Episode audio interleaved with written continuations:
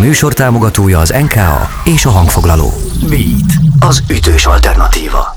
Beat, a fesztiválok rádiója. Ez az ütős alternatíva. Azon gondolkodtam, hogyha megengeded, és akkor ha kezdhetünk ezzel, mert engem bazira érdekel, nagyon jó a tunikád, és hogy azon agyaltam, hogy vajon mennyi időt fordítasz arra, hogy elgondolt, hogy akkor a következő alkalommal melyik szettet vegyem fel. Akkor most elmondhatom, hogy ez milyen tunika? Ha, ha egyáltalán jó a megnevezés, mert ezen gondolkodtam, hogy tunika-e.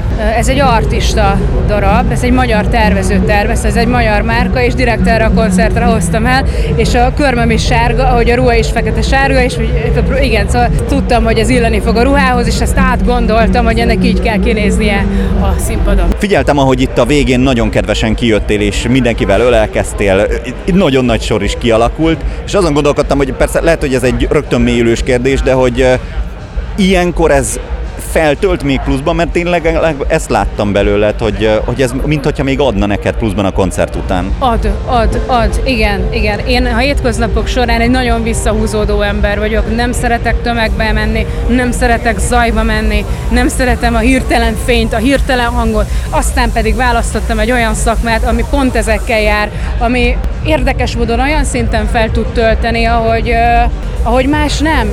És ilyenkor egyszerűen uh, csodát, csodaként élem meg azt, hogy itt van ez a csomó ember, és uh, tudok nekik adni, és, és ezáltal én is kapok.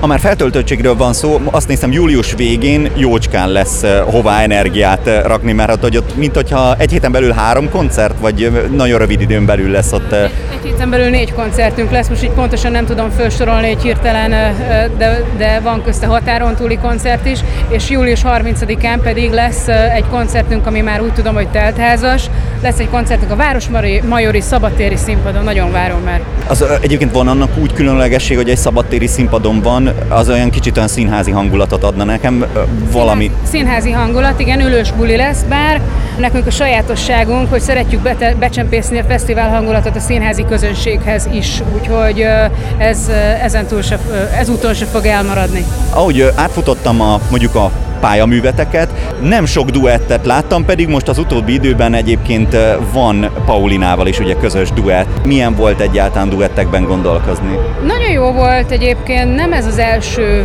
duettünk, volt már Karamellel és Pajabeával is közös dal, dolgoztunk együtt Furacsével, Gerendás Danival, szóval mi már jó pár duett vagy kollaboráció a hátunk mögött van. A Panka munkásságára pedig hát nyilván a, lehet mondani a műsort? X-faktorban figyeltük föl, nagyon tetszett nekünk az az energia, amit áraszt, a vibe-ja, ahogy bánik a szavakkal, a, a, ahogy énekel, a hangszíne, meg a személyiség, és azt gondoltuk, hogy miután kijött, hogy megkérdezzük, hogy esetleg lehetne-e az, hogy együtt dolgozunk, és, és pozitív lett a válasz, és megszületett a Tele a szívem.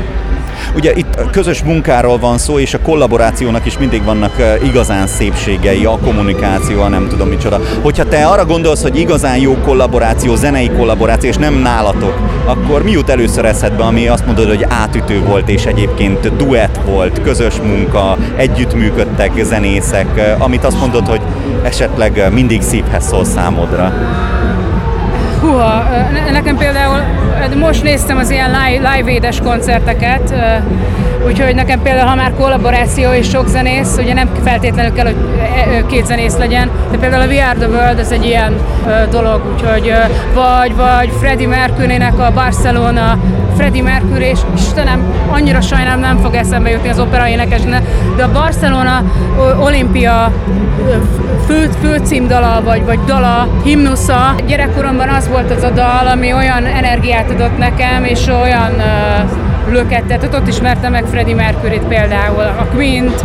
Szóval ne, nekem, ha már páros kollaboráció, duett, akkor Barcelona, hogyha sok zenészes, akkor például We Are The World. Még a végére talán megkérdező, hogyha három szóval kellene ezt a nyaradat jellemezni, akkor mi lenne az? Ezt a kétezer-huszonkettes nyaradat. kétezer-huszonkettes nyár? Forgószél, mert láttam egy forgószelet. Csapatás. És fegyelem. Beat, a fesztiválok rádiója.